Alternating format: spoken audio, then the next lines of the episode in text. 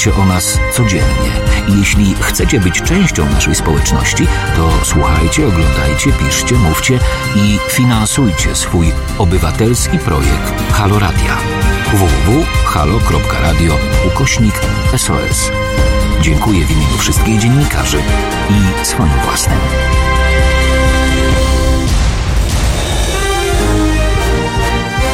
Halo Radio. Witam Państwa, Piotr Szymlewicz. Zapraszam Was na cotygodniową debatę na temat praw pracowniczych, elastycznego zatrudnienia, przyszłości pracy. Tych problemów będziemy dyskutować o tych problemach, które są przez władze lekceważone. Już za chwileczkę. Witam Państwa. E, tak jak Państwo się pewnie już przyzwyczaili, te pierwsze 10 minut zawsze poświęcam na e, powiedzenie słów paru o takich problemach związkowych, pracowniczych, o których władza nie mówi, o których nie mówią e, media głównego nurtu. Później będziemy rozmawiać z dwoma ekspertami.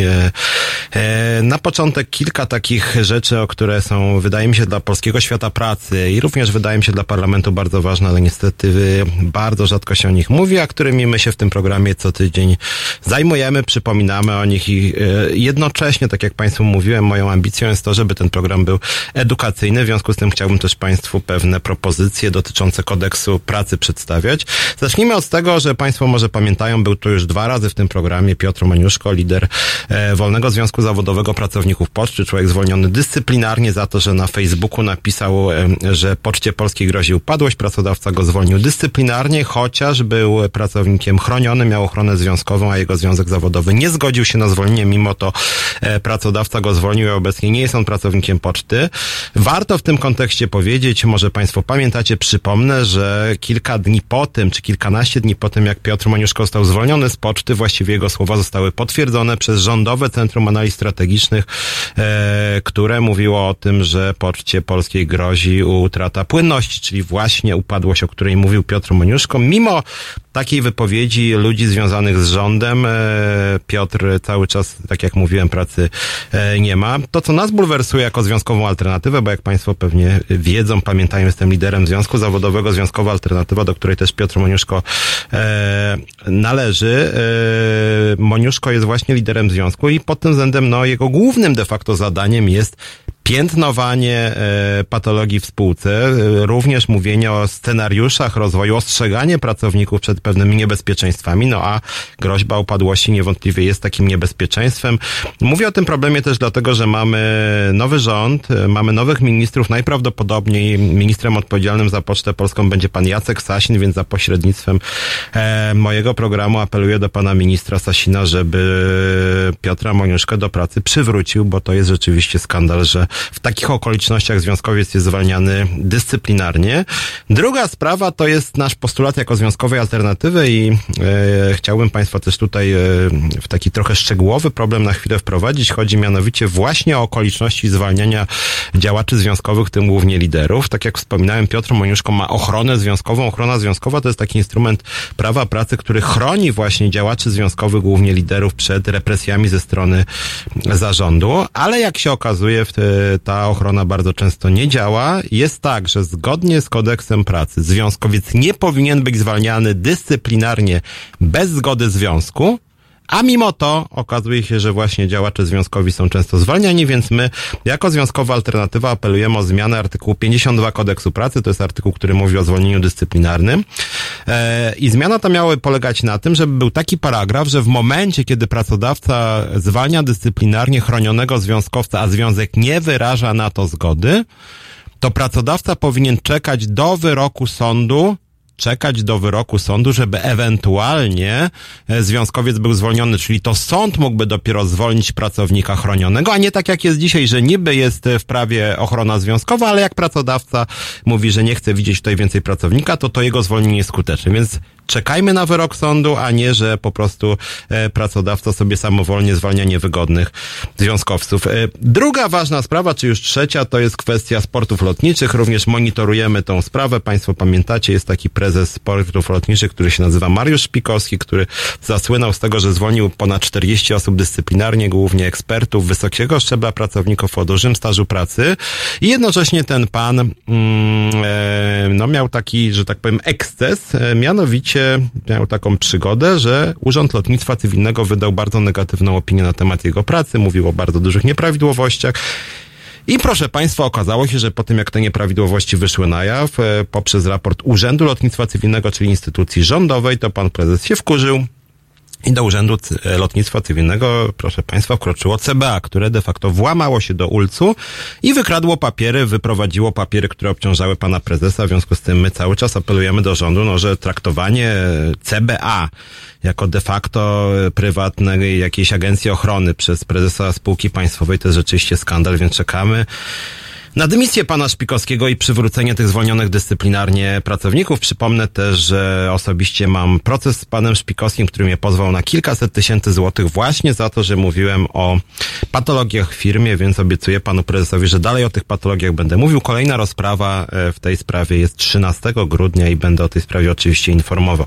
Co do takich bardziej rzeczy newsowych, e, to e, był taki raport Głównego Urzędu Statystycznego, o którym pewnie zaraz wspomnimy tutaj z moim gościem Sebastianem Sebastianem Michalikiem, mianowicie e, raport dotyczący struktury płac w Polsce. Raport jest o tyle nie do końca reprezentatywny, że dotyczył on wyłącznie e, firm, w których pracuje ponad 9 osób i z tego raportu wynikało, że mediana płac w polskiej gospodarce wyniosła w październiku 2018 roku 4095 zł, czyli niecałe 3000 na rękę. Mediana, czyli 50% więcej zarabia, 50% mniej, czyli w samym środku, e, czyli poniżej, czyli 50 50% Polaków i Polek zarabia no właśnie poniżej tych 2000, dokładnie 975 zł netto.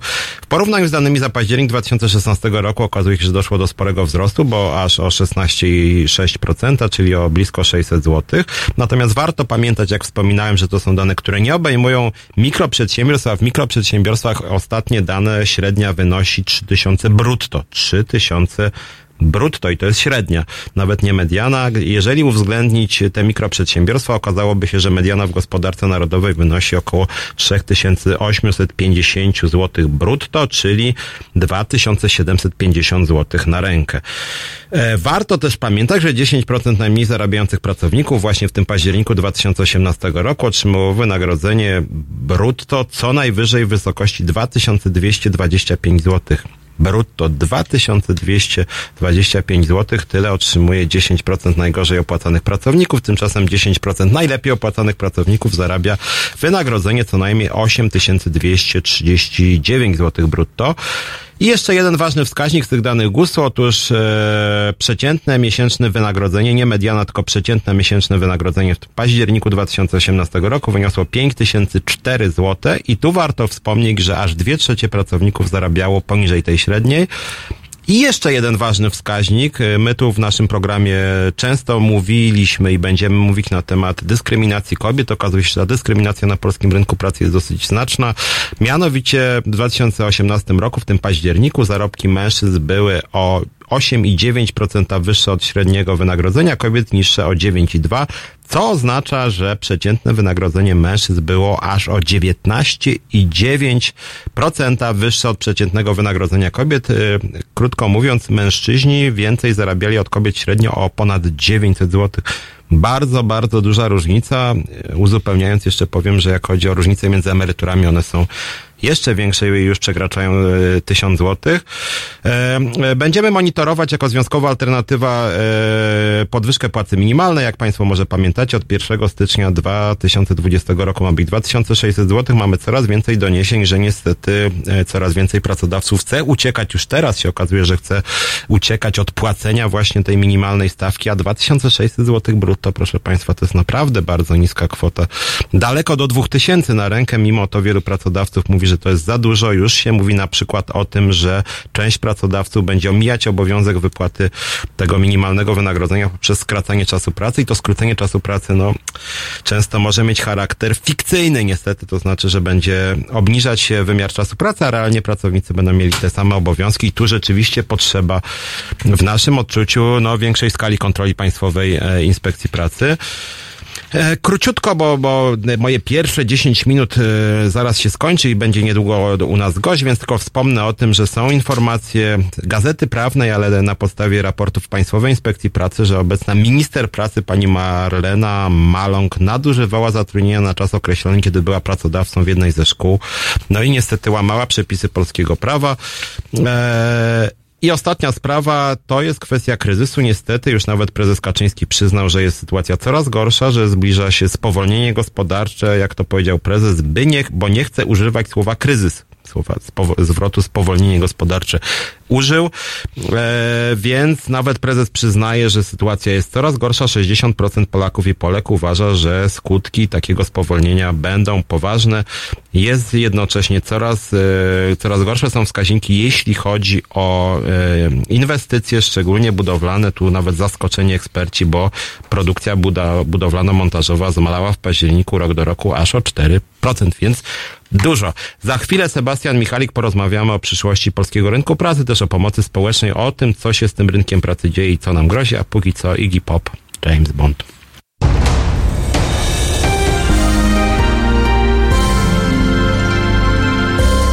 Jutro. Od 19 do 21. Muzyk, animator życia kulturalnego, społecznik, a przede wszystkim świadomy obywatel Tomek Konca i jego fantastyczni goście. 19.21. www.halo.radio. Słuchaj na żywo, a potem z podcastów.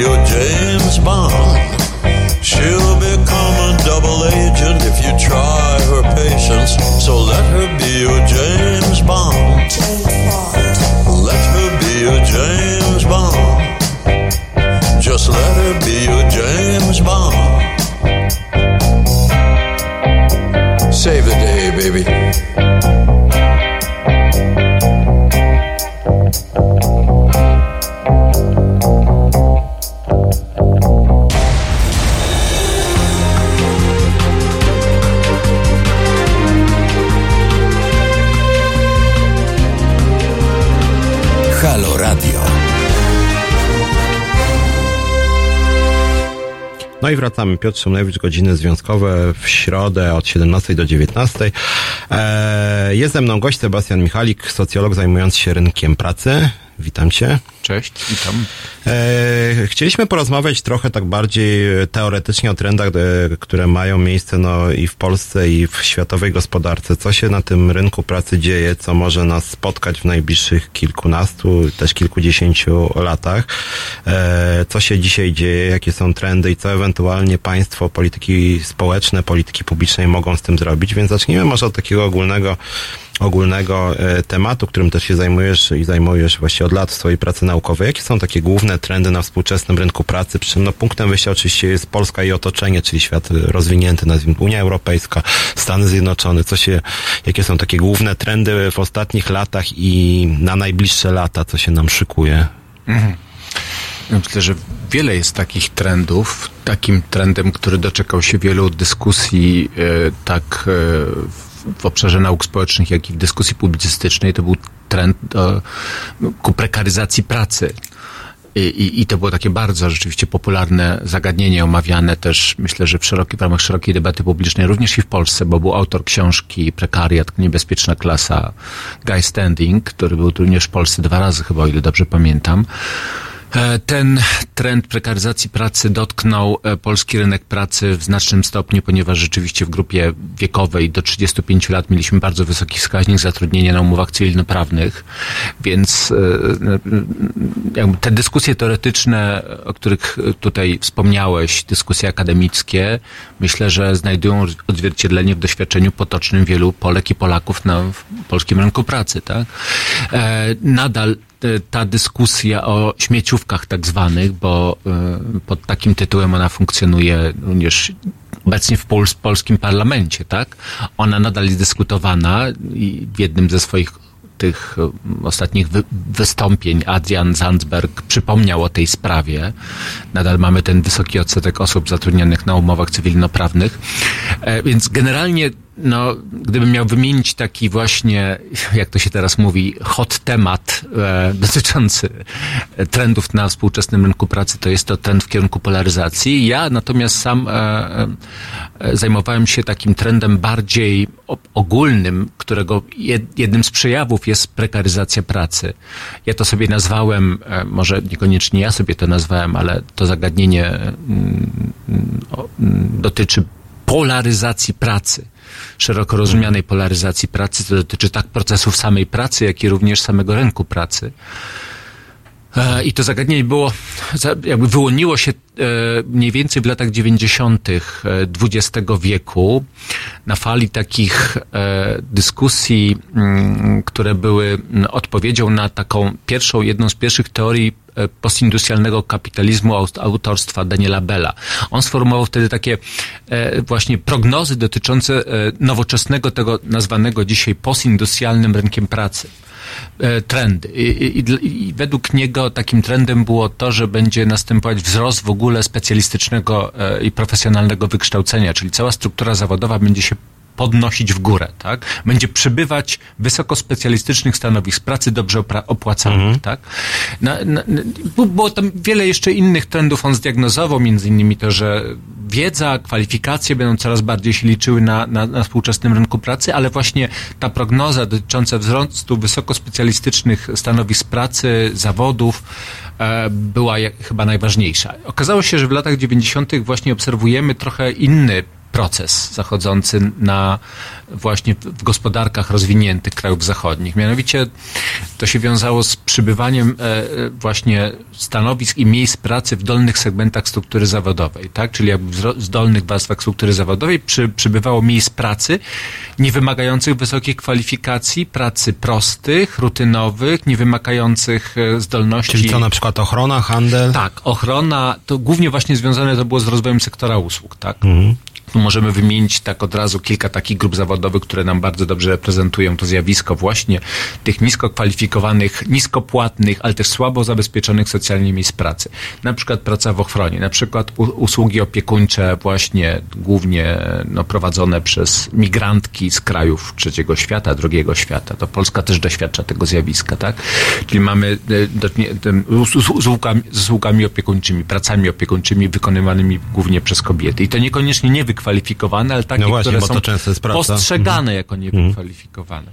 Mamy ochronę, mamy e, właśnie e, e usługi opiekuńcze, mamy na przykład Handel. rozrastający... Ta, zaraz. To, co jeszcze warto zauważyć, na przykład sektor gastronomiczny, tak? Na przykład mamy ogromny wzrost tego sektora usług właśnie gastronomicznych i tutaj mamy na przykład e, wzrost takich e, różnych e, stanowisk asystenckich, jak na przykład pomoce kuchenne. No, jakby jak mówimy o sektorze gastronomicznym, zazwyczaj myślimy na przykład o kucharzach wykwalifikowanych, prawda? A tutaj jest cały jeszcze ten sektor prac pomocowych związanych z obsługą i towarzyszeniu pracy wysoko wykwalifikowanych kucharzy, tak? Dalej mamy na przykład przykład, i to jest taki też współczesny trend dobrze obserwowany na przykład w Ameryce, ale nie tylko. Na przykład wzrost e, znaczenia usług e, turystycznych, tak? I tutaj mhm. mamy też sam, trochę podróżując po świecie, obserwuję to, że jak mówimy o hotelach all inclusive, to tam zwróćmy uwagę na pracę. Najczęściej są to jednak emigranci. Nawet jak, są, jak jesteśmy w Turcji, są to imigranci z jeszcze biedniejszych krajów e, muzułmańskich, tak? Mhm. E, i arabski. I to zazwyczaj są takie prace jak na przykład sprzątanie pokoi, jak na przykład właśnie um, pranie brudnych ubrań, tak? Wszystkie takie pomocowe, nie, wymaga, nie wymagające specjalistycznych umiejętności pracy. Ten sektor turystyczny nie zasysa właśnie taką migrancką siłę roboczą. E, tutaj na pewno to, to są tego typu prace. Mamy również, nie wiem, w transporcie rzeczywiście dużo takich, takich prac niewykwalifikowanych, e, w usługach przewozo, przewozowych, związanych na przykład z, no, z, z, z, rozwojem takich firm jak Uber, tego typu, prawda? Ale czyli, w, mhm. mhm. czyli w takim razie, bo powiedziałeś o tym e, na początku, nawiązując nawet do wystąpienia Zandberga, właściwie o walce ze śmieciówkami, to mówią kolejne ekipy, nawet PiS obiecywał, że jest walczy, nic z tym właściwie nie zrobił. I rozumiem, też z własnej wiedzy wiem, że właśnie te nisko kwalifikowane zawody w dużej mierze są zdominowane przez no, te umowy śmieciowe, tak? Że na przykład w ochronie, w gastronomii, też w tych turystycznych usługach jest bardzo niestabilne zatrudnienie.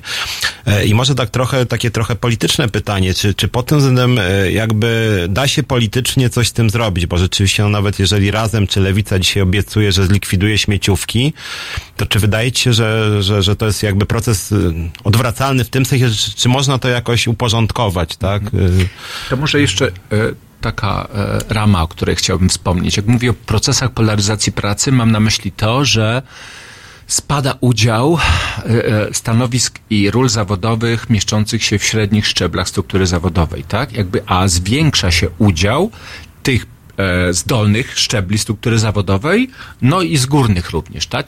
Tutaj są różne, możemy, możemy mówić o, e, o tym, że te procesy polaryzacji pracy związane właśnie z polaryzacją struktury zawodowej, z polaryzacją rynku, z polaryzacją typów pracy, jakie są wykonywane przez pracowników i pracownice, on się od, różnie odznacza w różnych kulturach gospodarczych, na pewno inaczej w Skandynawii, inaczej w, w krajach, w krajach anglosaskich, tak, a in, inaczej w krajach Europy kontynentalnej, ale jednak ten trend się zaznacza, tak, że jakby no, tutaj jeszcze podkreślmy, y, kurczenie się, e, kurczenie się e, stanowić ze średnich szczebli y, struktury zawodowej i właśnie przede wszystkim e, zwiększanie udziału niskopłatnych, niskokwalifikowanych miejsc i stanowisk pracy, no i ewentualnie wzrasta, wzrost udziału również tych wysoko wykwalifikowanych, Czyli to byłoby mm, takie społeczeństwo dwóch tutaj, prędkości się trochę Tak, robi. dokładnie mm. właśnie, dokładnie, dokładnie jeden z, a, jeden z takich teoretyków tego trendu w Stanach Zjednoczonych. Zresztą trochę w Polsce nieobecny taki, taki autor, który nadal jest płodny i twórczy, nazywa się Robert Reich. On, jedna książka została jego przełożona na, na, na język polski jeszcze z lat 90. On tam jako jeden z pierwszych również kreślił tą perspektywę właśnie tej polaryzacji pracy i mówił o takim podstawowym pęknięciu na e, prace rutynowe i tak zwane prace symbolicznego analityka. I może tu warto o tym wspomnieć, bo jak mówimy o polaryzacji pracy, to nie chodzi tylko o ten trend prekaryzacji pracy, który się odznacza na niższych segmentach struktury zawodowej. E, Reich mówił tak, że z jednej strony te, ten rynek pracy różnicuje się według typów wykonywanej pracy. Z jednej strony mamy e, pracę w usługach i w przemyśle, które są wysoce zautomatyzowane, powtarzalne, niewymagające e, nakładu wiedzy, niewymagające procesu przetwarzania informacji, niewymagające również tego, co nazywamy kreatywnym myśleniem, inicjatywy, autonomii, tak? I, i, i to jest taki trend obejmujący rzeczywiście no, e, znaczną, znaczną część segmentu współczesnego rynku pracy. A z drugiej strony mamy pracę tak zwanego symbolicznego analityka i to jest taka ciekawa figura, teoretyczna, bo, bo kim jest ten symboliczny e, analityk? Jest na przykład takim kimś jak ty, który e, jakby przygotowuje e, taką audycję, musi dokonać e, pewnego przeglądu informacji, zbiera te informacje, wie gdzie je zbierać, wie jak, e, wie jak te informacje selekcjonować, wie jak e, wykorzystywać efektywnie te informacje, organizując właśnie taki wywiad z kimś takim jak ja, który też wykonuje pracę symbolicznego analityka, bo wykonuje pracę badawczą, której częścią jest właśnie pozyskiwanie informacji, przetwarzanie tych informacji, tworzenie z, ty, z tych informacji szerszych całości, tak, analizowanie ich, więc jakby to jest praca, którą często nazywa się a, i z tego znany jest inny teoretyk właśnie e, tych procesów, o których mówimy. To jest praca kreatywna tak zwana. Tak? Zaraz przejdziemy do pracy kreatywnej. Krótką przerwę zróbmy. Ofelia, piosenka ćma.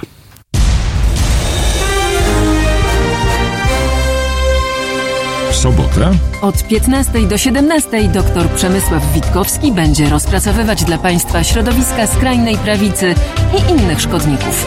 15-17. www.halo.radio. Słuchaj na żywo, a potem z podcastów.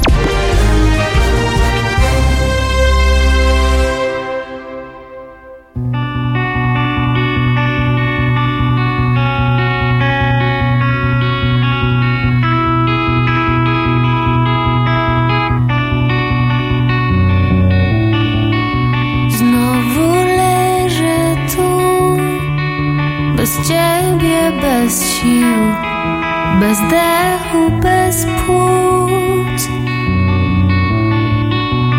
Znowu czekam, choć wiem, że znikniesz mi jak od lat umyka mi świat.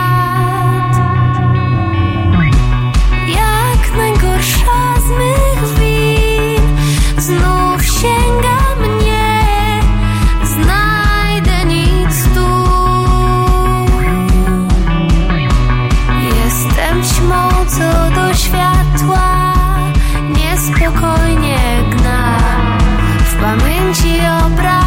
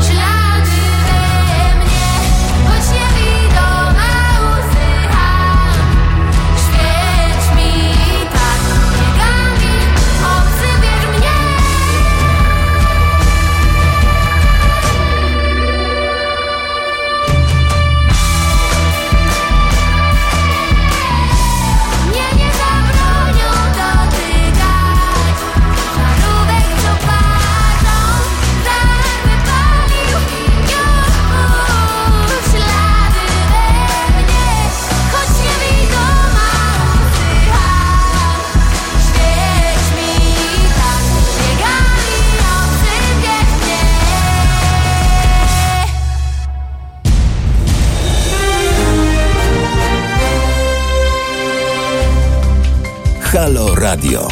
Pierwsze medium obywatelskie.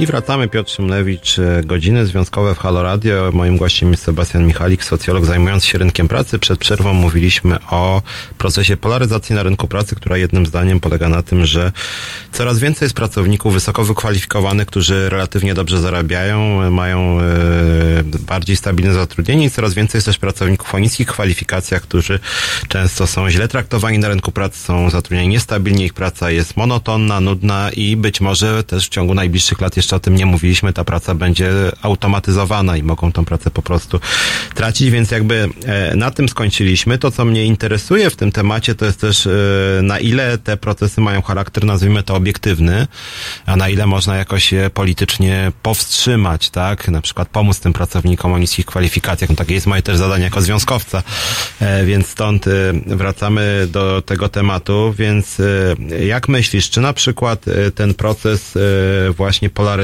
będzie się wiązał na przykład i wiąże się już ze wzrostem nierówności i społecznych nierówności, nierówności prestiżu, nierówności na rynku pracy, czy tu jest takie poważne niebezpieczeństwo?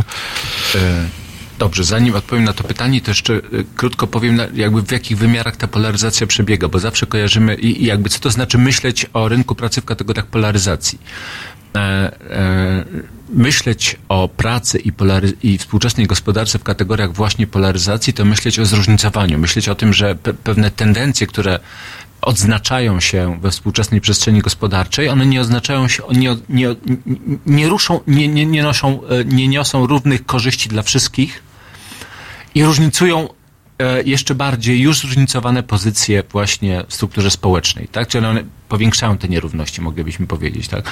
Takim pierwszym wymiarem, bo e, wracamy do tego pojęcia prekaryzacji, tak? Bo znamy to dobrze, dobrze e, właśnie wyjść z tego punktu widzenia, żeby e, to, to pojęcie polaryzacji rozszerzyć trochę, jakby uś, uświadomić to, czym ono jest. Mamy taką tendencję, żeby mówić o tym, że jakby prekaryzacji, czyli tej właśnie, no, tym zalewie śmieciowej podlegają wszyscy. To jest jakaś tendencja, która dotyczy obiektywnie wszystkich na rynku pracy, prawda?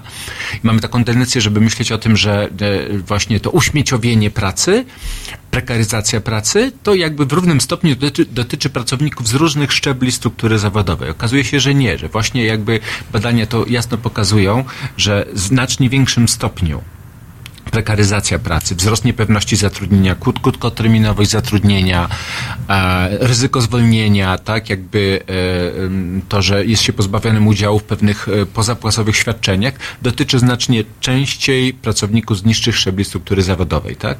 Zawsze jak mówimy o prekaryzacji pracy, mamy często, e, wyobrażamy sobie taką, taką figurę tego freelancera, który w ogóle jakby jest takim wykwalifikowanym pracownikiem, on, on, on się odnajduje właśnie fajnie w tych, e, w tych niestandardowych formach zatrudnienia, a musimy to sobie rzeczywiście uświadomić, że e, e, to tak nie wygląda. Tak? To znaczy, z jednej strony mamy taką kategorię bardzo wysoko wykwalifikowanych pracowników, którzy rzeczywiście na przykład rozliczają, e, e, działają w ramach samozatrudnienia na tym niskim podatku 19% i to jest rzeczywiście taka śmietanka rynku pracy, tak? To są ci, którzy zawsze znajdą pracę albo inaczej, to praca ich szuka. Zawsze, tak? Jakby oni nie muszą o tym myśleć. Dlatego im korzystnie roz, e, rozliczać się jakby z państwem w ramach tych, tego samozatrudnienia. No i w ogóle regulować sobie stosunki pracy ze swoimi kontrahentami, de facto, bo stan- stanowią to mikroprzedsiębiorstwo, tak? Są przedsiębiorcami samego siebie. Ale z drugiej strony, jak się przyjrzymy takiej e, trochę niższej, ale bardzo licznej warstwie na rynku pracy, to są po prostu tak zwani, no właśnie salariusze. Czyli ci wysoko wa- wykwalifikowani pracownicy, ale nie tak wysoko jak ci wyżej tak, w strukturze, które jednak chcą pracować w ramach etatów. I to więcej, to firmy, jakby konkurując o tych pracowników, właśnie starają się im zapewnić stabilne miejsca pracy. Tak? To też jest tak przykład polski, jak i zagraniczny. Czyli ci wszyscy, no nie wiem, właśnie mm, specjaliści wyższego rzędu, oni dobrze odnajdują się No w ja tu stabilnych warunkach. taki konkret nawet można by chyba dać, bo z takiej mojej pracy związkowej wynika, że oczywiście są problemy w wielu spółkach Skarbu Państwa, ale na przykład w sektorze energetycznym, nie wiem, w KGHM-ie, dajmy na to, tak, w innych spółkach energetycznych, w Polskiej Grupie Zbrojeniowej zarobki są relatywnie wysokie, tam głównie eksperci pracują i rzeczywiście te zarobki no znacznie przekraczają średnią krajową. I, I głównie są etaty faktycznie, chociaż tu ci się tylko wtrącę, e, że rzeczywiście te śmieciówki na przykład w Polsce zaczęły obejmować no, na przykład no, dość jednak wykwalifikowaną pracę na przykład pilotów, którzy zarabiają bardzo dobrze, ale mają y, firmy. Y, Lot już zatrudnia wyłącznie tak, to zresztą jest też przedmiotem sporu. Więc tu rzeczywiście tak wtrącając się tylko trochę, y, natomiast chciałem się, ty właściwie zacząłeś o tym mówić, bo chciałem Ja się bym też tylko spytać, dodał mhm. to, że e, zasada jest zawsze taka, że jeżeli pracownik ma słabszą, e, słabszą pozycję na rynku pracy, to zawsze pracodawcy łatwiej będzie mu zepchnąć go do tych niestandardowych form zatrudnienia, tak?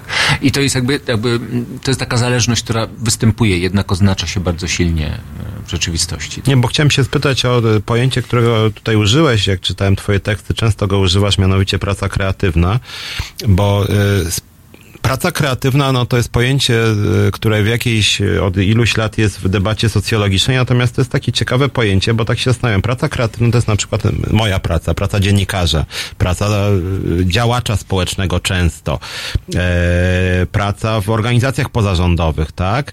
Ale pytanie, czy rzeczywiście częścią pracy kreatywnej jest to, że ona jest niestabilna, czy nie można by... y, Nie, właśnie nie, właśnie tak nie jest, właśnie tak nie jest. Eee, ja bym powiedział tak, że jak mówimy o tej polaryzacji, to pierwszym z jej przejawów jest na przykład właśnie to, że e, ci pracownicy, którzy, to jest chyba e, wygodniej mówić nie tyle pracownicy z wyższych segmentów struktury zawodowej, co tak zwani pracownicy tworzących rdzeń, rdzeń e, rynku pracy, tak? Rdzeń siły roboczej, tak? To są pracownicy ta, tak właśnie na stabilnych e, warunkach zatrudnieni, a e, jak mówimy o jakby drugiej stronie tych procesów polaryzacji, to ich efektem jest tworzenie się czegoś takiego, co się nazywa zbywalną siłą roboczą. Ci wszyscy, których można łatwo zbywać, ponieważ można ich łatwo zasysać procesy pracy i łatwo z nich również y, wyłączać. Tak oni robią swoje, przychodzą i później są zbędni, można się ich pozbyć. Jakby, e, i, I tak. E, ci kreatywni, ci, ci pracownicy z rdzenia siły roboczej rzeczywiście najczęściej wyczy- wyko- wykonują tą pracę kreatywną, tak? E, I to może też warto uściślić, czym ta praca jest, bo mm, jakby tak w języku, w języku potocznym operujemy tym pojęciem dosyć niefortunnie, tym pojęciem kreatywności, które no jakby znamy z takiego dyskursu coachowskiego i, i, to, i, i to jest bardzo bardzo zabawny i dosyć taki pstrokaty język, e, który jednak nie oddaje tego, czym jest ta praca kre, kreatywna, tak? Bo mówiąc o pracy kreatywnej, mamy na myśli te, te wszystkie jakby prace, w których mamy wysoki udział wiedzy. To znaczy zawsze są to kwalifikacje, jest to e, jak- jakaś profesja, posiada się pewną wiedzę, którą się nabywa e, właśnie nie tylko w ramach formalnego wykształcenia, również w ramach różnych szkoleń, kursów, tak, jakby to e, ci pracownicy z tych wyższych półek rynku pracy, no, mają taką umiejętność też i, mają takie również przyzwyczajenie do tego, żeby zwiększać swoje kwalifikacje, aktualizować swoją wiedzę, tak. A z drugiej strony, jak mówimy o pracy kreatywnej, mamy też na myśli jakby nowatorskie wykorzystanie tej wiedzy. Nie tylko trzeba posiadać wiedzę, ale również trzeba ją nowatorsko e, operować. I to jest ta kreatywność, tak jakby innowacyjność w obszarze wykorzystania wiedzy, tak? I tutaj mamy Zerkam, czy telefon do nas nie dzwoni przypadkiem. Ktoś do nas dzwoni, więc Sebastian załóż też słuchawki, żebyśmy mogli... Dalej, dalej. Halo? Nie, nie, nie, nie, nie. Ach, nie ma jednak. Czekamy na telefon. Ktoś chyba dzwonił, ale jeszcze się nie dodzwonił. Więc wróćmy, wróćmy do tematu. Jeżeli ktoś dzwoni, to oczywiście, czy chce zadzwonić, porozmawiać z nami, to oczywiście zapraszamy. Można z nami porozmawiać na temat e, rynku pracy, na temat polaryzacji, na temat pracy kreatywnej. E, więc mówimy teraz o pracy kreatywnej. Kolejne takie pojęcie. Ale ja bym jeszcze tu został, bo jak właśnie najczęściej mówimy o pracy kreatywnej i już nic więcej nie dodajemy. I to jest właśnie takie myślenie, e, które jakby, ym, no, jakby lekceważy to zjawisko polaryzacji pracy. Bo najczęściej mówimy o pracy kreatywnej. Kto to mówi? Ci, którzy tą pracę wy- wykonują. Bo to oddaje ich doświadczenie i mają taką tendencję do tego, żeby e, no, procesy na rynku pracy opisywać przez ich własne doświadczenie zawodowe, tak? A e, a właśnie drugą stroną procesu polaryzacji pracy, w tym wymiarze jakości pracy, jest praca e, rutynowa, tak? I możemy powiedzieć tak, że możemy się przypatrywać na przykład rynkowi pracy i badać sobie, jak bardzo zróżnicowane są poziomy, e, poziomy wynagrodzeń. I wtedy możemy obserwować te trendy ku nierówności na rynku pracy, tak? Ale możemy tak, mieć taką sytuację, że mamy też na przykład względnie dobrze, względnie dobrze wynagradzane zawody, tak? To znaczy, no, na pewno gorzej niż te kreatywne, ale nie uwzględniamy tego, te, tej zmiennej, jakim jest jakość wykonywanej pracy, tak? Bo praca kreatywna to taka praca, która przynosi satysfakcję, która jest wartością dla ludzi nie tylko ze względu na to, że jest źródłem zarobków, ale również jest, ze- jest wartością jako, ja- jako obszar samorealizacji. Tak, bo ja, jak, jak, jak słucham cię, tak sobie myślę, że nie ma takich szczegółowych badań na ten temat, ale generalnie rzecz biorąc, wbrew pozorom nie ma wcale aż tak dużo ludzi, którzy są, którym praca daje satysfakcję. No tak? właśnie. A, no, znaczy są też prowadzone taka, takie badania. Wiem, że one są również przez, na poziomie instytucji europejskich prowadzone. Ja niestety nie mam teraz najświeższych takich badań, ale o tym zaczyna się coraz częściej mówić. E, mianowicie, że e, no, też musimy myśleć o pracy również w wymiarze tego, e, e, na ile ona może dawać nam satysfakcję, tak? Bo właśnie zawody z tej niższych segmentów stru, e, struktury, struktury zawodowej e, i, te, i, i te wszystkie ci pracownicy i pracownicy zaliczani do zbywalnej siły roboczej najczęściej właśnie wykonują prace rutynowe, które no, nie dają nim, im nic poza zarobkiem. To znaczy jakby przychodzą, robią swoje, wychodzą, to jakby poziom zadowolenia z pracy jest bardzo niski. Oni to robią po to, żeby przeżyć, prze- żeby zarobić, żeby ewentualnie realizować się poza pracą. Tak? Natomiast to poczucie zmęczenia, to poczucie wypalenia, to poczucie narażenia na, na właśnie na, na, monotonię, rutynę, powtarzalność, tak? No jakby w znacznie większym stopniu dotyczy tych e, e, właśnie e, tego segmentu zbywalnej siły roboczej. Tak? To, Chociaż- jest, to jest taka, myślę, że bardzo ważna sprawa, no bo chcielibyśmy przychodzić do pracy nie tylko po to, żeby trochę zarobić, żeby wyjechać później do tej Turcji na przykład, ale również po to, żeby się w tej pracy czuć spełnionym i co więcej jeszcze, poczuć się ważnym. Poczuć się ważnym w tej pracy. A trudno poczuć się w pracy ważnym, kiedy się wykonuje e, czynności, które mogą być, które są powtarzalne, a jednocześnie mogą być łatwo zastąpione przez maszyny. Chociaż jak tak cię słucham, to sobie myślę, że tych satysfakcjonujących e, miejsc pracy jest relatywnie mało. e, O tyle, że z jednej strony mamy, nie wiem, ochronę, gastronomię, handel, czyli takie powtarzalne, nudne prace, które no trudno, żeby sprawiały przyjemność dużą. Pewnie niektórym sprawiają, ale myślę, że mniejszości zdecydowanej. Ale z drugiej strony mamy takie prace, no sam doświadczyłem, na przykład byłem przez dwa lata pracownikiem telewizji publicznej i muszę powiedzieć, że tak nie tylko obserwując jakby z perspektywy czasu swoje doświadczenia, ale też innych pracowników, był to straszny stres. Czy też tak zwany mordor w Warszawie, czyli te korporacje, często wykwalifikowani pracownicy. No mordor aż tak, jak ktoś wie o czym mówię, no to się wiąże z właśnie wyścig szczurów, konkurencja, bezwzględni ludzie często są dla siebie, więc z jednej strony to są prace twórcze, często, ale też poziom stresu jest na przykład w telewizji polskiej strasznie wysoki poziom stresu. Podobnie w dziennikarstwie często, y, słuchaj, materiał ma być zrobiony za pół godziny, tak? To, to pełna zgoda, to znaczy to też jest wa- wa- wa- ważna kwestia tego, jakby to, co wiążemy z jakością pracy, mianowicie właśnie poczucie dobrostanu e, psychicznego, jaki, ja- jaki, z pracy się, e, jaki z pracy wynika, albo na przykład może się kurczyć, tak? Znaczy, mamy takie wyobrażenie, że prace kreatywne, one są potencjalnie bardziej obciążone tym stresem, e, e, m, mogą wiązać się właśnie no, w związku ze zmianą e, kultury pracy, że jest więcej, kultura pracy została zorientowana na wyniki, osiągnięcia. E, e, wynagrodzenia też są od tego w naszym stopniu, coraz większym stopniu uzależnione. Je- Jest to też e, taka kultura pracy, która, w której trzeba prezentować te wyniki pracy na forum publicznym. Z tym wiąże się stres, poczucie tremy i tak dalej. To się zgadza, natomiast warto mieć pod uwagę, e, pod uwa- warto wziąć pod uwagę również to, że pracownicy zarabiający lepiej i mieszczący się w tym e, pojęciu rdzenia siły roboczej mają również po pierwsze dochody, a po równie, również jakby łatwość dostępu do usług terapeutycznych, szeroko rozumianych usług z zakresu jakości zdrowia psychicznego, e, w ramach których oni mogą jednak to swoje poczucie obciążenia stresem i różnymi innymi jakby kwestiami takimi związanymi z jakością życia społecznego mogą, mo, mogą to jakoś przepracować, tak? Natomiast e, w przypadku praco- pracowników nisko wykwalifikowanych, gdzie to ryzyko zwolnienia, ale też przemęczenia, związanego z wypaleniem, jakby też z zmęczeniem fizycznym, ze zmęczeniem psychicznym, tak? Ono nie jest e, buforowane i neutralizowane e, poprzez udział w takich właśnie praktykach terapeutycznych, bo, bo, bo na, dochód na to nie pozwala, ale też nie ma takiego również no, mm, przyzwyczajenia do tego, że korzysta się, że można korzystać z takich usług, które Chociaż ten dobrostan tak- psychiczny Mhm. poprawiają. Chociaż tak sobie pomyślałem, że czasem jest taki transfer w drugą stronę, w sensie od tych kreatywnych prac do tych mniej kreatywnych, że czasem pracownicy mówią, po tym, co ja przeżyłem, przeżyłam właśnie, nie wiem, w mediach, czy w polityce szeroko rozumianej, tam, gdzie jest widzialność, to ja już wolałabym, czy wolałbym nawet mieć tą od 8 do 16, aby było spokojnie, tak?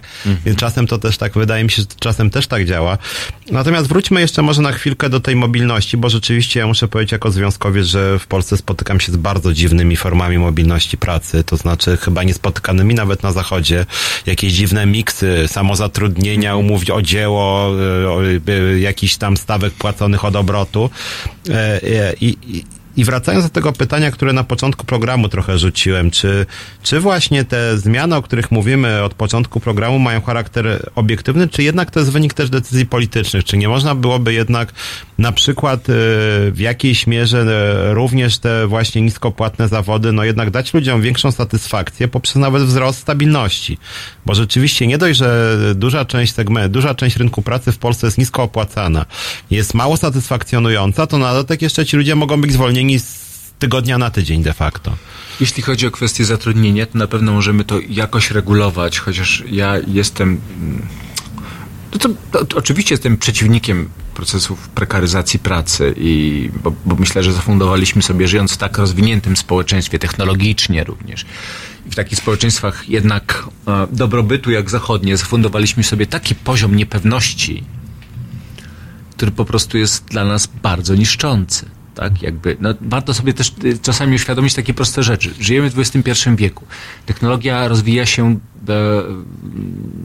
w sposób no, niewiarygodny, tak? Jakby korzystnie, potencjalnie korzystnie dla, dla wszystkich. A jednocześnie zaplanowaliśmy sobie taki poziom niepewności pracy, związany tak z kwestią zatrudnienia, ale również takiej orientacji na wyniki, gdzie, gdzie wkrada się konkurencja, tak? Jakby takiego poczucia też takiej złej, jakby to jest, to jest trochę nieuchronne, ale uświadommy sobie y, również to, że jakby w pracy się stajemy coraz bardziej odpowiedzialni za pewne rzeczy, bo wymaga się od nas samodzielności. To ma swoje dobre i złe strony, a złą stroną jest to, że z tym wiąże się poczucie, no jakby ciężaru psychicznego. Czy wyrobimy się z deadline'em, czy wystarczająco dobrze napiszemy raport, czy wystarczająco wysokie wyniki osiągniemy w ramach e, zakładanego projektu pra- pracy, tak? Więc jakby to jest obciążenie psychiczne. Nie wiem, na ile można to korygować, ale myślę, że można tutaj popracować nad jakąś taką inną kulturą pracy, tak? Można rzeczywiście działać w tym obszarze, no jakby jednak zwiększania poczucia e, stabilności zatrudnienia, tak? E, jest też jakby inny ten obszar, niekoniecznie związany z pewnością, z pewnością pracy, ale z polityką na rzecz e, bezpieczeństwa zatrudnienia, tak? To się nazywa flexicurity, to jest praktykowane w krajach skandynawskich, na przykład w Danii e, i z tym wiążą się, jakby, tym wiąże się taka fajna rzecz. Z jednej strony e, rynek duński, te skandynawskie, szwedzki od dawna zresztą, tam jest duży, e, duże ryzyko e, do zwolnienia, ale jednocześnie jest e, poczucie tego, że jak się nawet straci pracę, to ma się zabezpieczony dochód, bo są dobre usługi dla bezrobotnych i dobre świadczenia dla bezrobotnych, a jednocześnie państwo tutaj włącza e, takich bezrobotnych w, tą, w te aktywne polityki rynku pracy, to znaczy też oni mogą łatwo e, swoje kwalifikacje uzupełniać, zwiększać, rozszerzać, to jakby zwiększa ich możliwości zatrudnienia. Czyli szybko wracają na ten rynek pracy i mają też takie poczucie, że mogą szybko wrócić, że nie zostaną na lodzie. Ja jeszcze tak sobie pomyślałem o tym, że takim elementem, ale nawet na podstawie własnych doświadczeń, tego takiego bardziej stabilnego sposobu życia, nie tylko pracy, jest to, że nawet takie obserwacje z niemieckich restauracji i kawiarni jest takie, że na przykład tam ludzie są jakby spokojniejsi, życie nie biegnie aż tak szybko. Mam takie wrażenie, mówię to trochę amatorsko, ale mam wrażenie, że jednak ten podejście do pracy przekłada się też jakoś na sposób życia, tak? Że w Polsce jest tak, że ludzie często się spieszą i już ma być za 10 minut podane, a my zjemy w 7 minut, tak? E, A w krajach zachodnich to życie czasem paradoksalnie biegnie troszkę wolniej, tak? Czyli na przykład to, co związkowa alternatywa się domaga, żeby na przykład wydłużyć przerwę na obiad w czasie pracy. Nie 15 minut, a na przykład pół godziny, żeby ten człowiek nie musiał się tak spieszyć, tak? Myślę, że dotykasz tutaj takiej rzeczy, którą, o której trzeba sobie powiedzieć, e, właśnie w, ty- w tym czasie, w jakim żyjemy, trzeba sobie głośno powiedzieć, mianowicie o skracaniu tygodnia pracy, czasu pracy. Tak jak mówiłeś, na Zachodzie z wielu różnych powodów ten czas wolny jest bardziej ceniony. Bo już jest może wyższy poziom do, do, dobrobytu, prawda? Jakby za, zarobki też już są na takim poziomie, że można sobie umieć, można się nauczyć cenić czas wolny, bo wiadomo, że można, ma się dochód, żeby e, w tym czasie wolnym realizować rzeczy, które, e, które, które sprawiają nam przyjemność, satysfakcję i tak dalej. W Polsce żyjemy w tym pośpiechu za przede wszystkim zarobkiem. No bo jeszcze jest ta kultura dorabiania się, jakby to. Ale myślę, że też e, w wielu grupach zawodowych i na pewnym obszarze segmentu rynku pracy e, coraz, e, pojawia się coraz jakby większa swoboda dla takiego uprawomocnienia się w myśleniu o tym, że ważny jest czas wolny. A więc co za tym idzie, że można skracać czas pracy bez szkody dla dochodu. Ale tutaj jest jakby jedna pewna rzecz, która od dawna mnie męczy, mianowicie co raz słyszę e, w środkach komunikacji publicznej, którymi się e, poruszam, na przykład takie rozmowy. Ludziom nie chce się pracować. I zazwyczaj dotyczy to tego, że powiedzmy, no, e, mają, mogą sobie zarobić tyle, ale nie pracują, tak? No, Zazwyczaj dotyczy właśnie tych miejsc pracy, które są mm, słabo wynagradzane, jakoś są wynagradzane, ale słabo, ale wiążą się z rutyną, monotonią i tak dalej. Mam takie wrażenie, że ludzie odmawiają sobie takiego prawa do tego, żeby nadać sobie wartość również poza przestrzenią pracy. Że nadal myślą, że harowanie, jak wół, czy jak, nie wiem, żeby tak żeńskich końcówek, jak krowa, że harowanie jak wół czy krowa da im prawo do istnienia. Że jesteśmy, nadal mamy głębokie poczucie niewolnictwa pracy. I nie chodzi mi tu o jakieś takie zaszłości historyczne Polski, czyli to, co jest związane, nie wiem, z naszą przeszłością pańszczyźnianą, bo nie chcę też tutaj jakichś takich e- esencjalnych kategorii tożsamości polskiej tworzyć, ale wydaje mi się, że w Polsce bardziej niż gdziekolwiek indziej taką zaryzykuję hipotezę, chociaż e, jak potraktuję to tylko jako hipotezę, że nadal ma, przejawiamy głębokie niewolnictwo pracy, takie przekonanie, że trzeba pracować, żeby mieć prawo do życia i że, i że, i że, i że em, em, tylko zmęczenie daje nam prawo do wypoczynku. I do tego, żeby po prostu cieszyć się czasem wolnym. No jest też A, tak. a zapewniam Państwa, naszych słuchaczy, tutaj wszystkich, że jakby warto sobie nadać takie prawo do tego, żeby móc cieszyć się sobą, swoim życiem, żeby myśleć o, o sobie jako, jako podmiocie posiadającym wartość, znaczenie społeczne, również wtedy, kiedy się nie haruje, jak wół czy krowa. No to prawda, no to przypomniało mi się też, że w Danii na przykład było tak, że w pewnym momencie pracownicy domagali się płat za odbieranie telefonów z pracy po godzinach pracy. Tak, że telefony wyłączali po prostu, a związki zawodowe wręcz oczekiwały od pracowników, aby wychodzili punkt, jak co umowa przewiduje, że jakby nadgodziny po prostu nie wchodzą w grę, tak, są złamaniem prawa pracy, czy w ogóle nie godzą się po prostu na nie. No w Polsce takie sytuacje się rzadko spotykają, bo pracownicy często uwewnętrzniają te oczekiwania rzeczywiście pracodawcy. E, musimy powolutku, powolutku kończyć tą pierwszą część. Za chwilę porozmawiamy o problemach e, pomocy społecznej, polityki społecznej. Bardzo Ci dziękuję, Sebastian, za rozmowę. Dziękujemy. Dziękuję, wkrótce wracamy.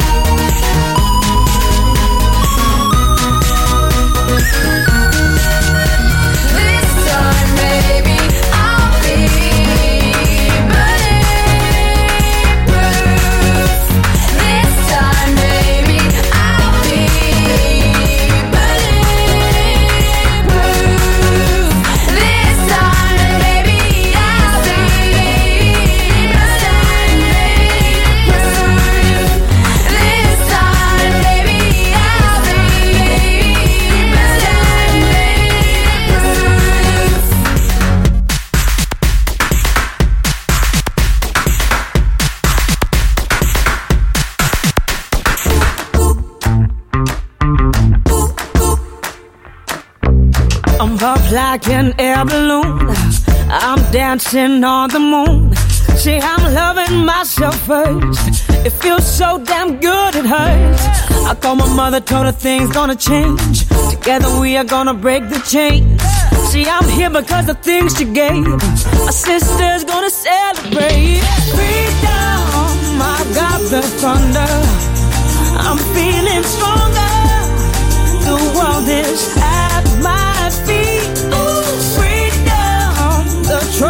Over. I ain't going under. Freedom feels good to me. Ooh, yeah.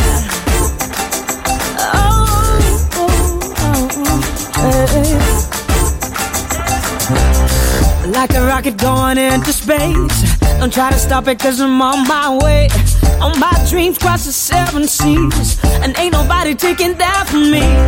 I called my mother, told her things gonna change. Together we are gonna break the chains. And I'm thankful for all she gave. My sister's gonna celebrate. Freedom, I got the thunder. I'm feeling stronger. The world is at my feet. Oh, freedom, the trouble's over. I ain't going under. Freedom feels good to me.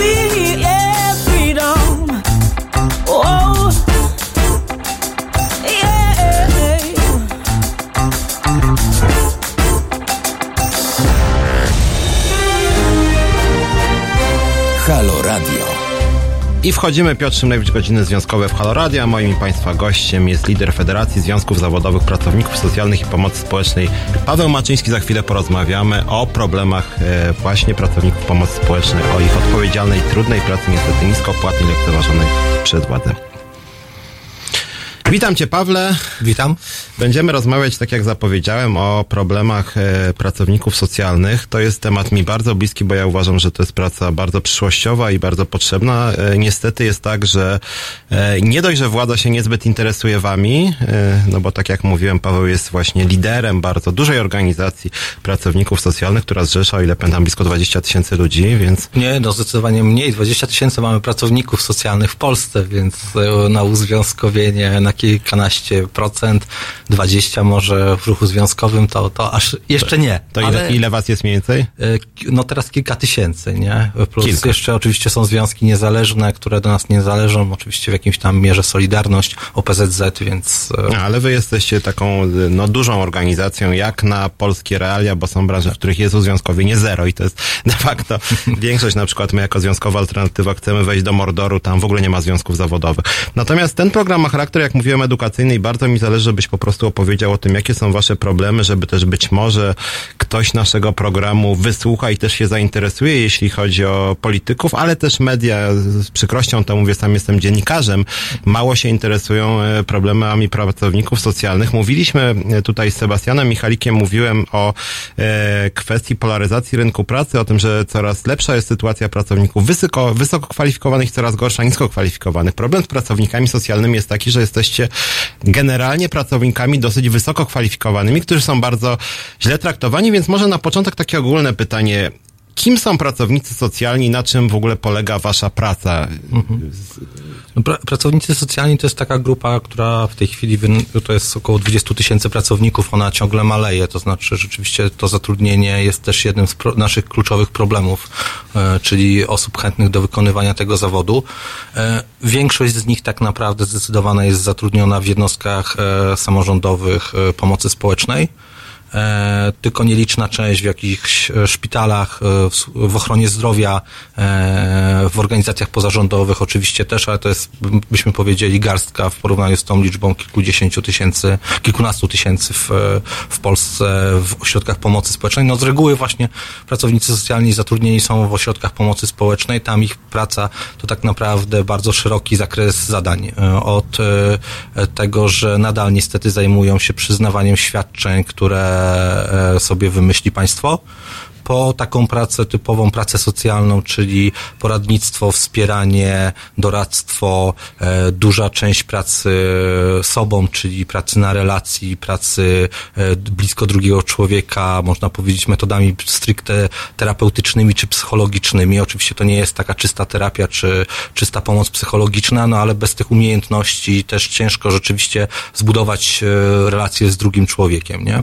Oczywiście też pracownicy socjalni to dużo zadań interwencyjnych, e, kontrolnych, interwencyjnych. To jest taka działka, której, którą niespecjalnie lubimy, a którą e, e, co jakiś czas nam rządzący zwiększają i oczekują od nas, żebyśmy byli takim policjantem bez munduru y, i bez przywilejów, czyli żebyśmy tak naprawdę kontrolowali osoby, którym te świadczenia przyznajemy i, i trzymali ich w ryzach. Zresztą to taka funkcja kontrolna pomocy społecznej była znana od dawna, natomiast y, w Polsce jest wysoko bardzo rozwinięta w porównaniu z innymi y, państwami. Natomiast mamy oczywiście też oprócz pracowników socjalnych bardzo dużo grupy zawodowych, które w pomocy społecznej są. I to są osoby, których sytuacja zawodowa, pracownicza jest jeszcze, chociaż trudno to sobie wyobrazić, gorsza niż pracowników socjalnych. Mówimy tutaj o opiekunach, opiekun, e, opiekunach, opiekunkach osob, e, osób niepełnosprawnych, e, osobach, które pracują w domach pomocy społecznej świadcząc taką pracę opiekuńczą. Mamy asyst, grupę asystentów rodziny, nie, może nie, niezbyt liczną, bo dochodzącą do około 5 tysięcy pracowników. Nowy zawód, który ma gdzieś tam zajmować się głównie problemami, trudnościami opiekuńczo-wychowawczymi. E, no i też oczywiście im są dokładane kolejne zadania, które z tą ich pierwotną rolą nie za dużo mają wspólnego, ale też to są pracownicy zatrudnieni e, w ośrodkach pomocy społecznej. No i rzesza pracowników, którzy zajmują się też świadczeniami rodzinnymi, czyli te wszystkie sztandarowe projekty rządowe 500 300 Czasami bywa, że zajmują się to tym pracownicy socjalni, szczególnie w małych gminach, gdzie rzuca się na nich niemalże wszystko. E, W większych gminach, ale też niezbyt wielu zajmują się po prostu odrębni pracownicy, właśnie pracownicy świadczeń, którzy obsługują e, te wszystkie rządowe programy e, wypłaty świadczeń. A jak wygląda taka ścieżka e, z tych informacyjnej jeszcze części pytań? Jak wygląda taka e, wasza ścieżka edukacyjna? Kim, jak, jest jakaś ścieżka, nie wiem, studia jakieś, Tak. czy jakaś szkoła? Jak to Tak, wygląda? no, na dzień dzisiejszy wygląda to w ten sposób, że zarówno asystenci rodziny, jak i pracownicy socjalni to jest wymóg ukończenia studiów wyższych.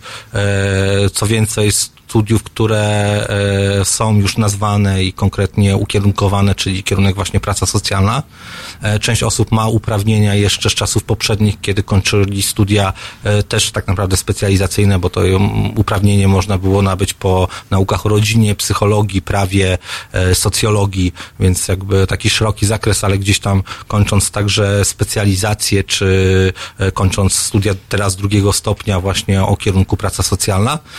I na dzień dzisiejszy tak naprawdę większość pracowników socjalnych w Polsce zdecydowana, bo podejrzewam, że około 90% czy nawet więcej to są pracownicy, którzy e, ukończyli studia wyższe. Czyli tak jak e, mówisz, to jest grupa dosyć wyspecjalizowana, zawód jest regulowany, ale jakby przeczy tej tezie, że za tym idą zdecydowanie większe środki finansowe na, na ich wynagrodzenia, czy w ogóle e, warunki pracy, jakie, jakie im przysługują, czy jakie mają zapewnione dzisiaj. Za momencik przejdziemy do płac, tylko chciałem jeszcze spytać właśnie o tą ścieżkę zawodową, bo tak jak na przykład mówi się o niedoborach w służbie zdrowia, no to różne partie mówią, że one będą, nie wiem, zwiększać liczbę placówek szkolących na lekarzy czy pielęgniarki. Różnie się z tym dzieje w praktyce, no ale jest przynajmniej dyskusja na ten temat. E, Czytałem takie badania, bodaj raporty Eurostatu, że właśnie pracownicy pomocy społecznej to będzie jeden z takich zawodów, w których będzie coraz więcej Europa potrzebować, w tym Polska. Czy, czy, czy, czy jest taki trend, że czy to e, poprzedni rząd czy obecny podejmuje jakieś działania, żeby właśnie było więcej e, pracowników socjalnych, jak chodzi o tą ścieżkę edukacyjną? Są jakieś zachęty tutaj? Nie, no y, jakby po pierwsze problem jest taki, że mało kto chce wykonywać ten zawód i garnie się w ogóle do tego, żeby być na studiach o kierunku praca socjalna. Druga kwestia to jest taka, że jeżeli już studiuje pracę socjalną, to woli wyjechać za granicę i tam tą pracę socjalną realizować oczywiście za większe pieniądze. E, Część osób e, zakłada swoje organizacje pozarządowe, więc to też taki plus, e, przebranżawiają się oczywiście, E, więc w ogóle nie ma chętnych na studia, to po pierwsze. Rząd tego kompletnie, e, kompletnie nie widzi, znaczy próbuje markować tak naprawdę sprawy dotyczące poziomu zatrudnienia pracowników socjalnych i rosnące potrzeby, obniżając wskaźniki zatrudnienia, nie? Czyli mamy ustawowy wskaźnik, że pracownik socjalny powinien przypadać albo na 2000 mieszkańców w gminie, albo na 50 rodzin. No i, i, i co można zrobić, jeżeli większość gmin tego współczynnika nie spełnia? Zmienić współczynnik, nie?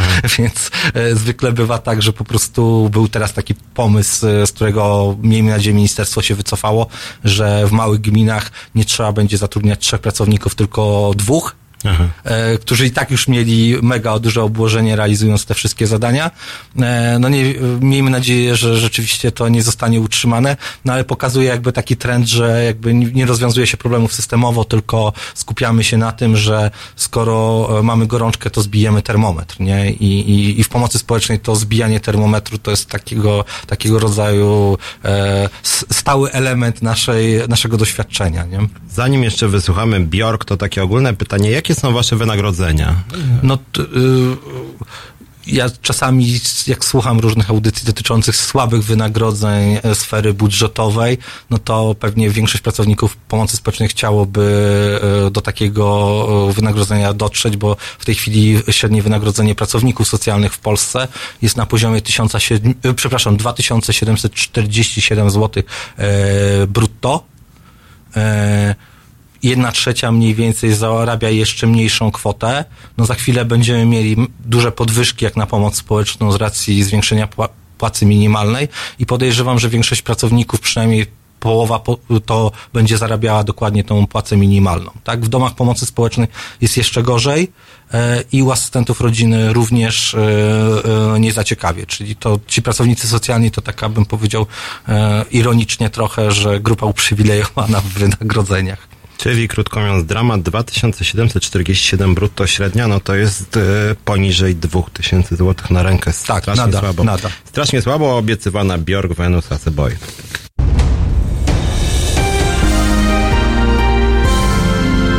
niedzielę.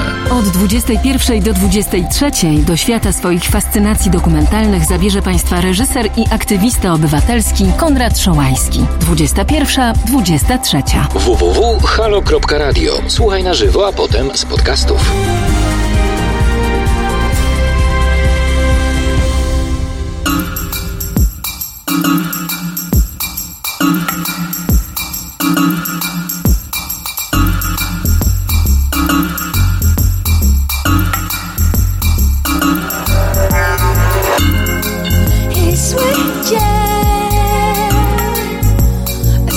of you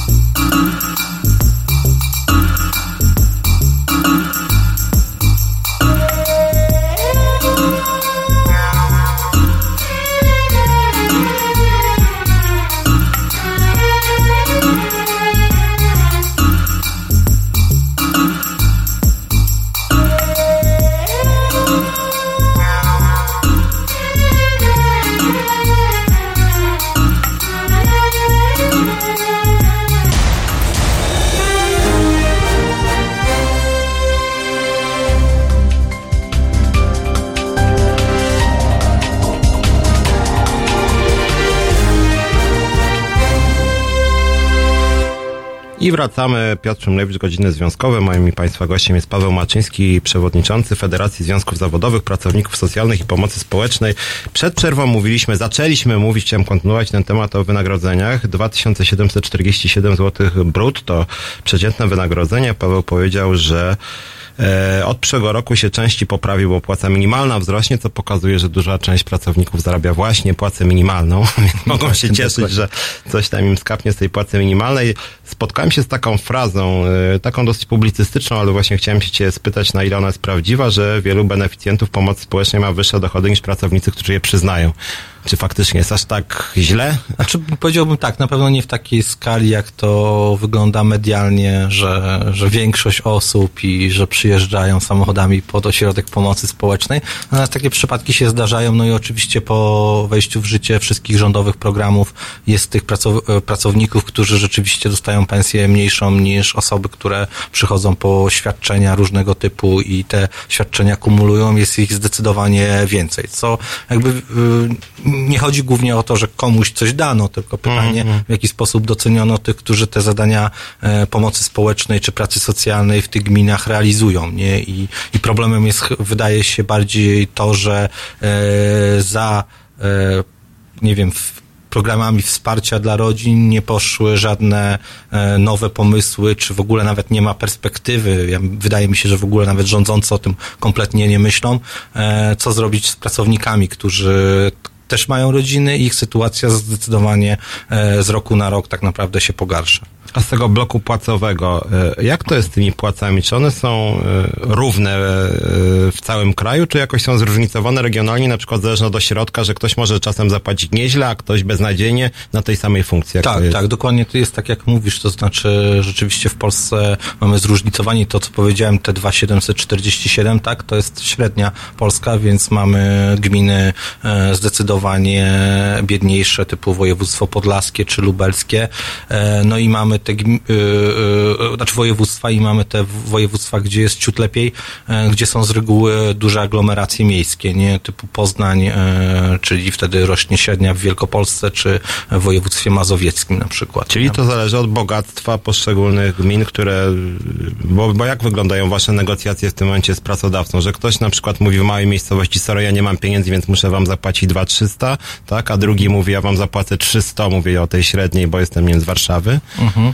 Znaczy ogólnie y, jest oczywiście tak, że y, y, poszczególne miasta czy gminy starają się y, w jakiś sposób y, te krz- y, prace kształtować. To z reguły też wygląda, że nawet jeżeli pracownik socjalny w Warszawie zarabia zdecydowanie więcej niż gdzieś ktoś w małej gminie, no to zarabia mniej mimo wszystko niż urzędnik miasta stołecznego Warszawy. Nie? Te, róż, te różnice i ta, ten element dyskryminacji jest widoczny już na, e, w rozporządzeniu o wynagradzaniu pracowników samorządowych, gdzie jakby grupa pracowników zatrudnionych w jednostkach organizacyjnych pomocy społecznej, zresztą w wielu jednostkach organizacyjnych, jest z góry skazana na niższe płace, tak bym powiedział mentalnie, nie? że dostają mniejsze wynagrodzenia.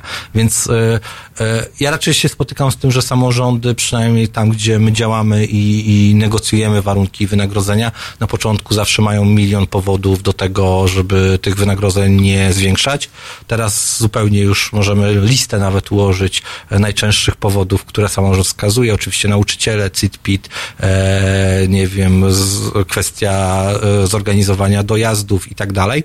Natomiast fakty są też takie, że nawet gdy było w samorządzie zdecydowanie lepiej, gdy tych środków było zdecydowanie wiele, to i tak ośrodek pomocy społecznej był tam gdzieś na samym końcu e, w świadomości radnych czy e, władz samorządowych traktowany, nie? Więc tutaj się pod tym względem też niewiele zmieniło i, i to, to takie statystyczne nas odsyłanie do e, zawsze samorząd odsyła nas do rządu, rząd nas odsyła do samorządu i oboje się boksują się jak tylko mogą na końcu, żeby nam powiedzieć, że ogólnie to proszę nie do nas, nie?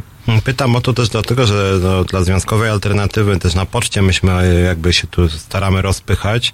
Ważna jest e, zasada równej płacy za tą samą pracę, która nawet w Konstytucji jest, że jak się wykonuje te same obowiązki, to się generalnie ma takie same wynagrodzenie i rozumiem, że tutaj jakby nikt się na tą zasadę specjalnie nie ogląda. Nawet tak? powiedziałbym, że ona jest odwrotna, bo w tych y, małych gminach, gdzie pracownicy wykonują wszystkie możliwe zadania, no to oni mają tych zadań zdecydowanie więcej niż osoby y, w dużych miastach, a mimo wszystko mają mniejsze, mniejsze wynagrodzenia, nie? I te pensje rzeczywiście widać, e, e, no widać to po prostu e, różnice w wymiarze ogólnopolskim. To, to po prostu jest fakt, który, któremu nikt nie zaprzecza, łącznie z samym ministerstwem. To tutaj takie pierwsze pytanie postulatywne, bo śledzę też Was i oczywiście popieram Wasze postulaty, więc może tak uporządkujmy sobie. O protestach pewnie jeszcze porozmawiamy, natomiast pytanie, jakie są Wasze oczekiwania płacowe? Znacie sytuację budżetu, znacie Waszą sytuację, która jest bardzo zła. Generalnie, co obecnie postulujecie, jak chodzi o płace? Mhm. Jeżeli chodzi o płacę, no to na pewno jeżeli chodzi o pracowników socjalnych czy asystentów rodziny, e, to postulujemy, żeby wzrósł, e, jeżeli chodzi o pracowników, ich dodatek terenowy. To jest dodatek, który od kilkunastu lat nie został e, zmieniony. On wynosi 250 zł brutto. Też kłopoty są z jego wypłacaniem. Część samorządów wlicza ten dodatek do płacy, do tego, żeby spełnić warunek płacy minimalnej, więc to w ogóle traci swój charakter. Co więcej, ten dodatek jest dotowany z budżetu państwa, wprawdzie z rezerwy, ale praktycznie co rok gdzieś tam te środki e, do samorządów trafiają i do części samorządów, którzy tak naprawdę sobie w ten sposób finansują e, płacę minimalną, nie? co jakby dodatkowo wzmacnia taką patologię. I uważamy, że ten dodatek terenowy, który też występuje w innych zawodach pomocowych, typu kuratorzy sądowi, czy nawet policjanci, należałoby, e, należałoby go zmienić, uzależnić tak naprawdę od średniego wynagrodzenia w gospodarce, tak żeby on rósł wraz z sytuacją jakby e, finansową, czy z lepszą sytuacją finansową pracowników w ogóle. Mhm, tak sobie pomyślałem, że chyba też e, ten dodatek warto jakby wyłączyć z płacy minimalnej. Tak, tak, to jest nasz postulat, bo ostatnio ministerstwo chwaliło się tym, że e, pracownicy pomocy społecznej zyskają właśnie na wyłączeniu dodatku stażowego z warunku płacy minimalnej, co, co się odbyło oczywiście, natomiast fakt jest taki, że w części gmin władze samorządowe zamieniły sobie po prostu jeden dodatek na drugi, tak, czyli e, wyłączyły wprawdzie dodatek stażowy, no ale co tutaj zrobić, bo trzeba jakoś jednak tym osobom nie wypłacić, to włączymy w takim razie dodatek terenowy i, i e, wyszło na jedno i to samo, co oczywiście, e, na co zwracaliśmy uwagę e, ministerstwu, gdy pracowało nad zmianami legislacyjnymi dotyczącego tego wyłączenia. I, I oczywiście mimo naszych e, pokazywania jakby tego chorego mechanizmu, niewiele tutaj się zmieniło, czyli jednak ten dodatek nie został wyłączony. E, no też pracujemy nad tym, by podobnie jak w innych zawodach pomocowych, też to nie jest jakaś znowuż fana, fanaberia z naszej strony, uzależnić wynagrodzenie od ścieżki zawodowej, nie? Czyli mamy jasno określone kryteria awansu zawodowego, bo w wielu gminach jest tak, że ktoś może pracować w pomocy społecznej bardzo, bardzo długo, e, kształcić się, e, kończyć specjalizację, bo jak pytałeś o, o te warunki, to ten warunek stałego dokształcania się, kończenia określonych specjalizacji zawodowych też jest niezwykle ważny i e, za tym oczywiście nie idą żadne pieniądze, nie? Czyli mamy osoby, które mogą e, wykonywać, zdobyć najwyższe stopnie awansu zawodowego, a mimo wszystko e, w odróżnieniu na przykład od nauczycieli nie, Mm, wię- no nie wiąże tak. się to z żadnymi, e, żadną poprawą ich sytuacji Czyli materialnej. nie ma tu takiej ścieżki awansu, że jak wchodzisz do zawodu, to możesz liczyć, że za 30 lat będziesz zarabiać 4,5 tysiąca na przykład. Nie, po pierwsze nie możesz liczyć, że awansujesz, bo wszystko zależy od tego, jakie masz układy ze swoim w gruncie rzeczy pracodawcą, to on określa, czy ty y, awansujesz i z reguły to jest na zasadzie bardziej lojalności niż y, wkładu merytorycznego w pracę.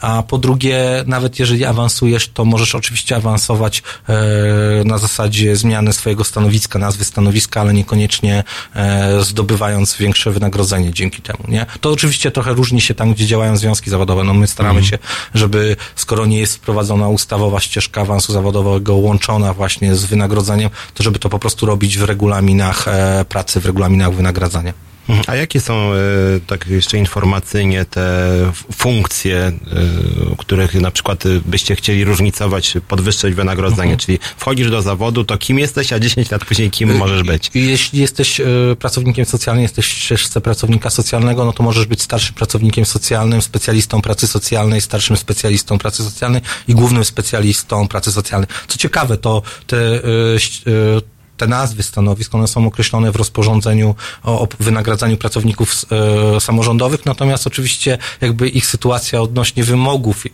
na przykład stażowych jest określona, ale jeżeli chodzi już o realne płace, no to po prostu jest ustalona płaca minimalna, która w rozporządzeniu jest nawet niższa niż ta, która, e, która obec, obecnie obowiązuje. Nie? Zaraz porozmawiamy o czasie pracy pracowników socjalnych, a póki co, no, Wika zaśpiewa. W niedzielę. Między 15 a 17 aktywista miejski, wróg numer jeden pełnomocników 140-letnich właścicieli kamienic, przeciwnik betonu, miłośnik zieleni, Jan Śpiewak i jego goście 15-17. www.halo.radio. Słuchaj na żywo, a potem z podcastów.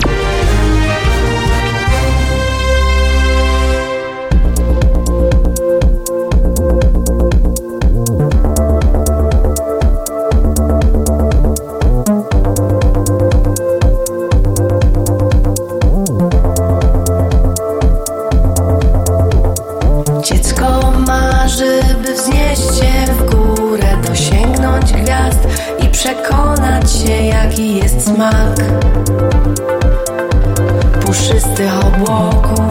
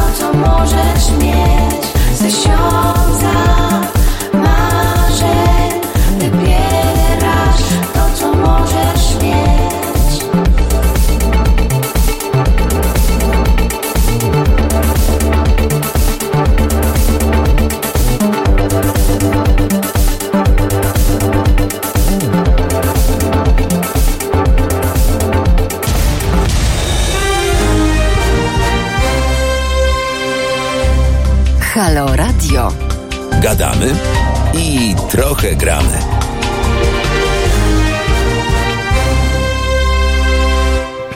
Gadamy i trochę gramy. Piotr Szymlewicz, rozmawiamy o problemach pracowników socjalnych. Jest ze mną Paweł Maczyński, lider Federacji Związków Zawodowych Pracowników Socjalnych i Pomocy Społecznej. Rozmawialiśmy o płacach sporo, które są bardzo, bardzo niskie. Teraz może porozmawiamy trochę o czasie pracy. Jak jest realnym czasem pracy pracowników socjalnych? Czy jest coś takiego jak e, nadgodziny? Czy się za nie płaci? Czy one w ogóle się pojawiają? Czy ktoś tam to księguje? Oficjalnie? Oficjalnie ich nie ma. Nie? Znaczy, rzeczywiście pracownik socjalny w odróżnieniu na przykład od asystenta rodziny, który często jest zatrudniony w zadaniowym czasie pracy, no to wykonuje swoją pracę e, w takim czasie ustalonym, tak? Z reguły w, w czasie, kiedy ośrodek funkcjonuje. Natomiast no, problem jest oczywiście taki, jak w wielu firmach i w samorządzie, że tych zadań jest zdecydowanie więcej niż możliwości czasowych i osobowych, czyli po prostu pracowników brakuje. Siłą rzeczy e, wszyscy przymykają gdzieś tam oko na to, że ci pracownicy wykonują swoje zadania po godzinach pracy, e, często gęsto bez żadnych dodatkowego wynagrodzenia, bez możliwości odebrania czasu wolnego.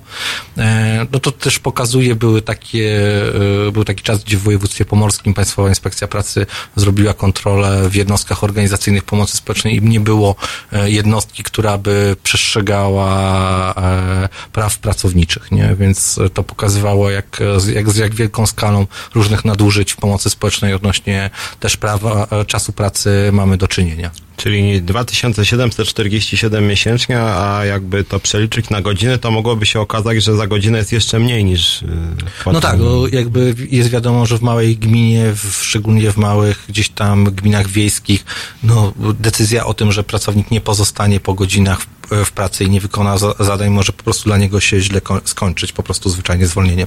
Mhm. A, a, a jak to jest, bo yy, może mam błędne wyobrażenie, bo ja też znam się, Związkowa Alternatywa rozmawia z kuratorami sądowymi, oni yy, mówią o, to jest rozumiem, jakoś pokrewny zawód, nie chcę wchodzić w, szczegóły, ale na przykład jednym z problemów kuratorów sądowych jest to, że, że e, oni dojeżdżają do klienta niekiedy i właśnie to im zajmuje dużo czasu, nie refunduje im się tego, później z tym klientem siedzą, nie wiem, 4 godziny, a mają liczoną zestandaryzowany czas pracy, nie wiem, dwie godziny. Jak to jest z pracownikami socjalnymi? Nie, no Chodzi- tutaj teoretycznie im to się wlicza do czasu pracy i rzeczywiście jest tak, że te dojazdy, jeżeli są realizowane w godzinach pracy, no to, e, no to są uwzględniane w tym czasie pracy.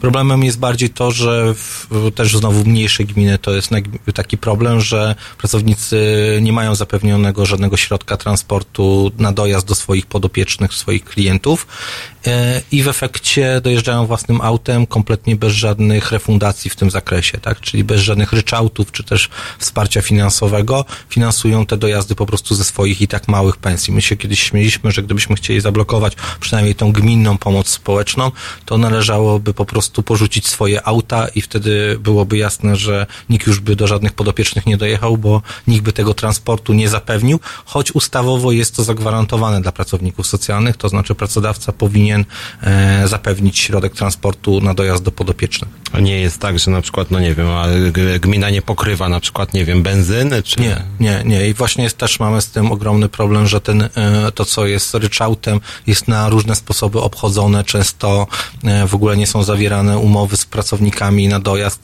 No po prostu nie da e, e, pracę czy ogłoszenia o pracę dla pracowników socjalnych, gdzie zawiera się niemal wymóg tego, żeby posiadać to własne auto i, i prawo jazdy, czyli pracodawca jakby wie, że e, nie zapewni tego środka transportu, a mimo to w tych samych gminach nie mamy sytuacji, w której pracownicy ten ryczałt czy jakąkolwiek rekompensatę otrzymują, nie?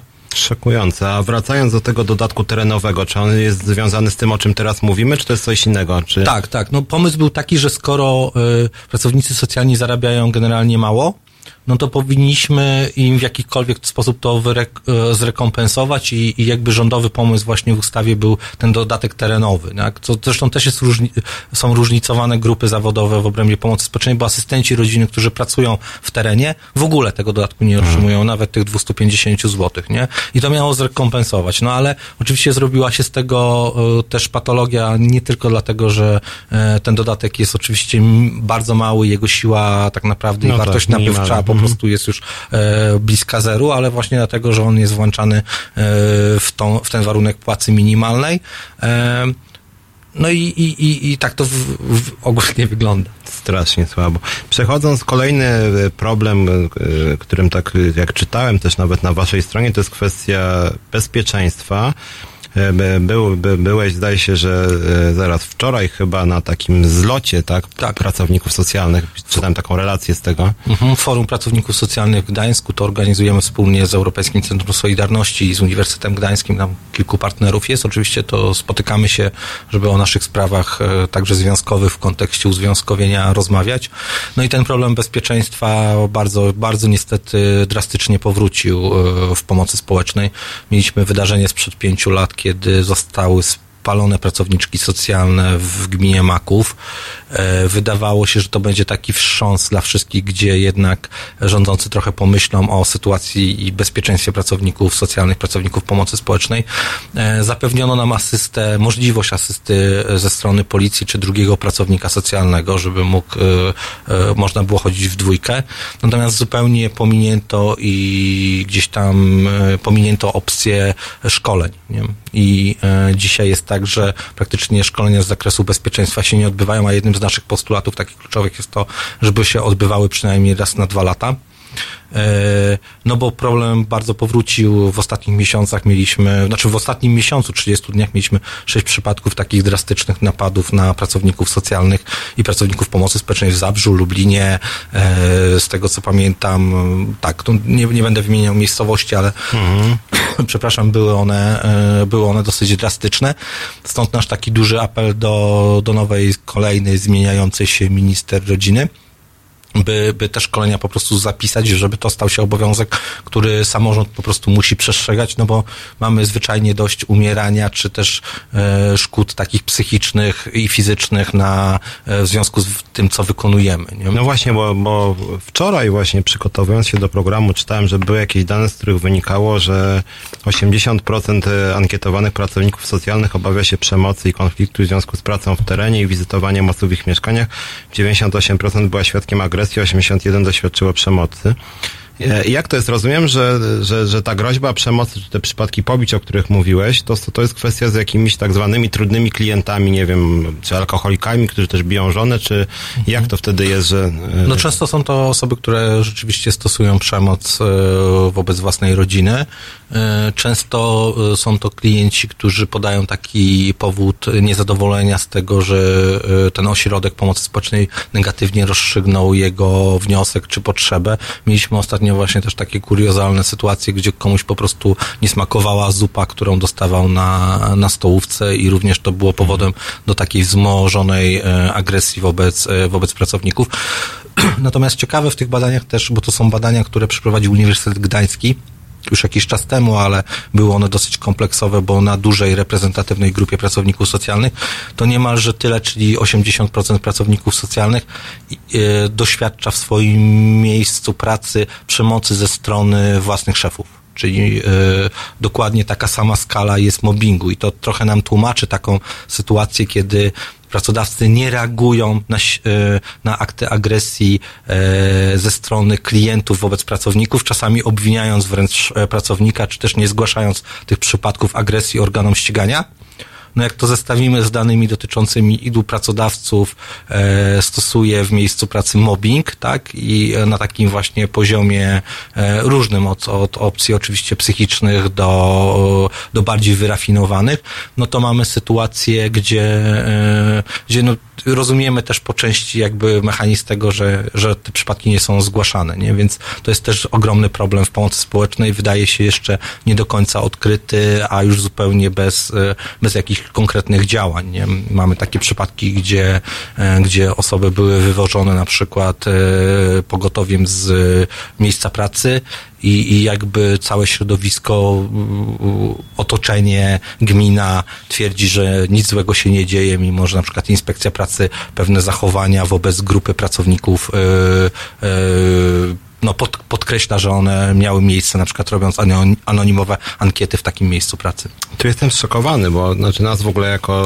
związkową alternatywę bardzo kwestia mobbingu dotyczy, natomiast ciekaw jestem rzeczywiście, że tak duża jest ta skala mobbingu właśnie w branży, która wydaje się by jest bardzo wrażliwa na różne formy przemocy, tak? Mhm. No mamy, y, mamy taką y, bardzo złą tradycję w pomocy społecznej, że szefowie pomocy społecznej y, o przełożeni są wybierani przez lokalne władze, wójtów, wójt, wójtów burmistrzów, prezydentów y, i to często oczywiście wiąże się z pewnymi lokalnymi układami politycznymi, y, które bardzo ciężko jest y, odkryć, pokazać, a jeszcze ciężej nim przeciwdziałać, no bo mamy sytuację, gdzie Państwowa Inspekcja Pracy wchodzi, okazuje się bezradna. E, prokuratura wchodzi, okazuje się bezradna. Ogólnie w Polsce mamy, wydaje się, duży problem z tym, że mamy ileś instytucji wydaje się kompetentnych, żeby zająć się problemem e, mobbingu w miejscu pracy, ale tak naprawdę na samym końcu pozostaje taka opcja, że ten pracownik pozostaje jednak sam i, i, i wydaje się, że gdzieś jest po prostu pomiędzy jakiejś triadzie, gdzie każdy twierdzi, że to jeszcze nie jest jego działka w odpowiednim zakresie, nie? Smutne to wszystko. Krótka przerwa, Bono, bo piosenka.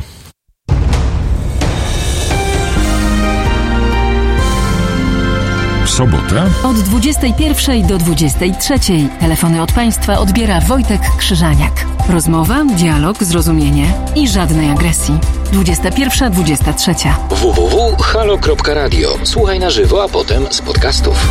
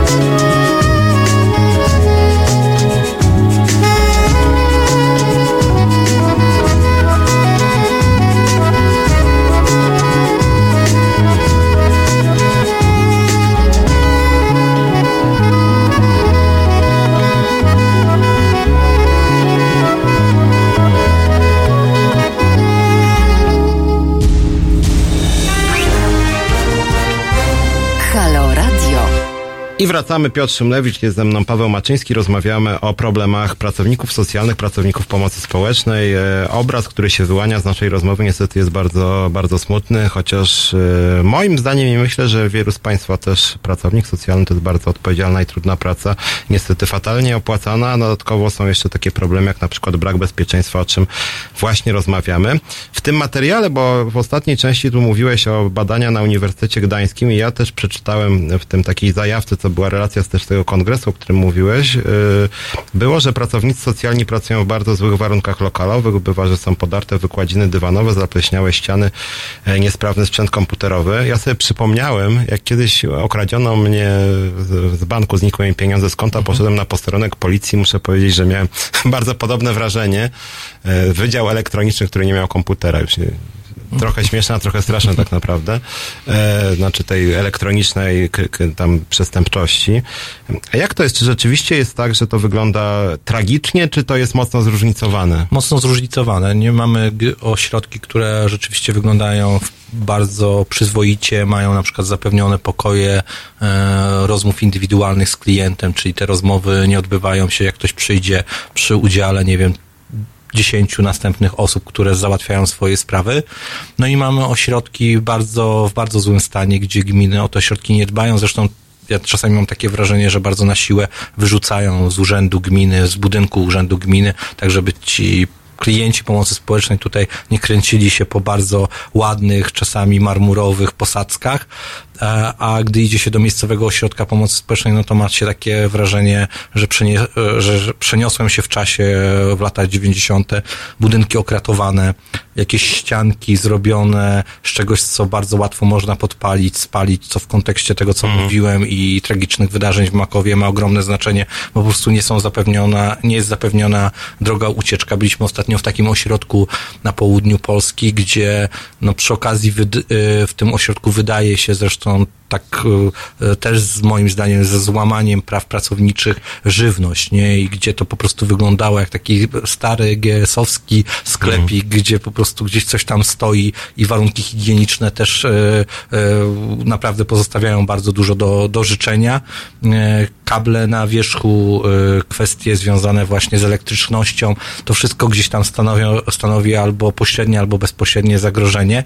No i, i też odcina drogę ucieczki, szczególnie w takich sytuacjach bardzo, bardzo ryzykownych dla pracowników, którzy tam pracują. Nie? To ja wielokrotnie o tym mówiłem w różnych mediach, że mam wrażenie, że czasami bardziej mm, dba się o bezpieczeństwo dokumentów, które są w tym ośrodku, niż ludzi, którzy z tymi dokumentami i w, tym, w tych miejscach pracują, nie? Bo okratowane okna, e, pozamykane szczelnie e, drzwi, które nie stwarzają w ogóle jakikolwiek, jakiegokolwiek komfortu, już nie mówiąc właśnie o tym, e, że ktoś po prostu może zwyczajnie zginąć. Znaczy ja też tak sobie myślę, że jakbym był klientem pomocy społecznej, to też bym wolał, żeby to otoczenie było podobnie jak i szpital na przykład. Tak? Pewnie, znaczy my się domagamy oczywiście o zmiany tych warunków takich e, fizycznych, środowiskowych e, dla nas, ale to jest niezwykle ważne, że jak przychodzisz do urzędu, e, zaczynasz mówić o swoich bardzo ważnych sprawach, mówiąc o rzeczach wrażliwych i czasami bardzo intymnych, no to oczekujesz, że ktoś cię przyjmie w godnych warunkach, a nie w miejscu, które, które no urąga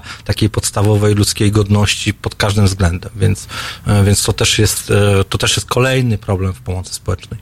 Jeszcze takie dwa tematy, troszkę bardziej nazwijmy to polityczne, bo jeden z nich był nawet przedmiotem debaty we wszystkich mediach. Była taka sprawa kilka miesięcy temu zabójstwa dziewięciomiesięcznego dziecka z Olecka. Ja pamiętam, że wtedy e, wasza federacja wydała takie stanowisko, bo wtedy to było tak, ja sobie zapisałem, że była negatywna opinia miejscowego ośrodka pomocy społecznej i wbrew tej opinii dziecko zostało oddane pod opiekę rodziców biologicznych. E, I wtedy wyście wydali stanowisko, które zresztą było mi bardzo bliskie i tam jakoś starałem się nawet je rozpowszechnić. E, więc spytam się ciebie o tę opinię, żebyś słow, swoimi słowami ją przedstawił, a przy okazji pytanie, czy masz takie poczucie, że, że, że, że władza, obecna władza, pytanie jak poprzednie też władze, w ogóle uważa, że jesteście trochę zbędni że w ogóle rodzina jest e, zasadniczo zawsze najlepszą opcją? Yy, No tak, coś się, coś się na pewno złego pod tym względem stało, tak? No bo ten stereotyp taki funkcjonujący, że pracownik socjalny odbiera dzieci, yy, no on pokutuje i pokutował zawsze, choć niewiele ma wspólnego z procedurami, z tym, co stanowi prawo. Natomiast od y, jakiegoś czasu obecna władza no, postawiła mocno na rodzinę i wręcz chwali się tym, że e, dzieci wracają z pieczy zastępczej do rodzin biologicznych, niekoniecznie biorąc pod uwagę, jakie dzieci i do jakich rodzin biologicznych e, wracają. Nie? I e, problem jest taki, że systemowo gdzieś to jest mocno wzmacniane, a na końcu ten pracownik socjalny, ośrodek pomocy społecznej, asystent e, rodziny zostaje sam, no bo oczekiwanie jest takie, że ma coś zgłaszać i on to zgłasza. Jak zgłasza to niedobrze, bo e, okazuje się, że e, odebranie dziecka następowało z jakichś względów, o których politycy mówią, że są bardzo wątpliwe. Po czym jak e, nie zgłasza, bo boi się Tak, już zgłaszać zabiją dziecko, systemowo, to jest też winny. To i tak jest winny, no bo trafia e, e, na taką sytuację jak w Wolecku i okazuje się, że nawet to, że e, pracownik był, zgłaszał, wydał negatywną opinię i wręcz na, namawiał, no całe odium winy sp- spoczywa na ośrodku i na pracownikach. Nikt nie zadaje sobie pytanie, czy sąd w ogóle zaprosił te, tego pracownika na przesłuchanie do sądu. Zdarza się często, że w ogóle pracownicy nie są informowani o terminach tych spraw, które się e, dzieją i, i nie mają realnego wpływu, żeby się domyśleć. No to, żeby uzmysłowić słuchaczom, to dzisiaj pracownik socjalny zajmuje się średnio 72 rodzinami e, i to jest średnia ogólnopolska, czyli mamy takie miejsca, gdzie tych, e, gdzie pracownik socjalny ma na przykład rodzin 100 parę, nie? I teraz, jeżeli weźmiemy pod uwagę całą pracę biurokratyczną, którą ma wykonać, no to oczekiwanie realne wobec tego, że on do tej rodziny trafi jest po prostu znikome i, i wydaje się, że e, wszyscy o tym wiedzą. Tylko nikt kompletnie z tym nic nie robi, woli e, jakby utrzymywać taki stan, w który no na końcu to przecież i tak e, wiadomo, kto dostanie po głowie, nie? Więc, e, więc to po prostu się dzieje i, i jest o, ogromnym problemem. Mhm, Mamy jeszcze jakieś półtorej minuty, więc takie podsumowujące pytanie. Jak oceniacie politykę obecnego rządu i co planujecie, tak? E, A czy planujemy dokładnie to, co robimy dotychczas, czyli ten protest nasz ogólnopolski trwa? Zastanawiamy się nad nowymi metodami jego e, uruchomienia, tego, co będziemy robili, żeby rzeczywiście tą sytuację zmienić. E, Polityka no, pozostaje bez większych zmian. Oczywiście jakieś tam rozmowy się toczą i, i jakieś propozycje wstępne były składane, no ale nic co, o czym można byłoby powiedzieć na dzień dzisiejszy, że jest konkretne i, i pozwoliłoby nam w ogóle myśleć o wycofaniu się z takiej sytuacji e, protestów, które zresztą w wielu miejscach e, nie czekając jakby na ruchy rządowe już się rozpoczęły, tak? Czyli mamy sporo miejsc, Piotrków Trybunalski, e, gdzieś tam Brodnica, gdzie po prostu te protesty trwają. Czyli krótko mówiąc, cały czas jesteście niestety lekceważeni. No nic, e, związkowa alternatywa, ja osobiście bardzo was popieramy. Mam nadzieję, że polskie państwo też zacznie was i polski samorząd zacznie was bardziej doceniać. Bardzo ci dziękuję za przyjście do dziękuję programu. również. No i niech państwo czasem przyjrzą się problemom pracowników socjalnych. To jest naprawdę bardzo ważna, odpowiedzialna profesja. Dziękuję państwu, widzimy się za tydzień.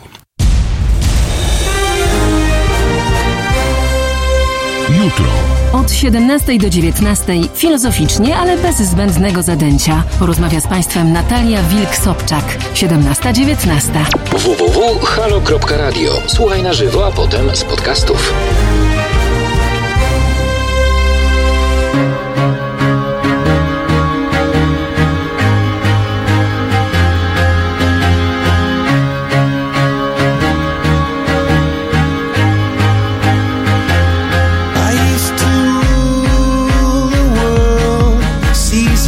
Rise when I gave the word. Now in the morning I sleep alone. Sweep the streets I used to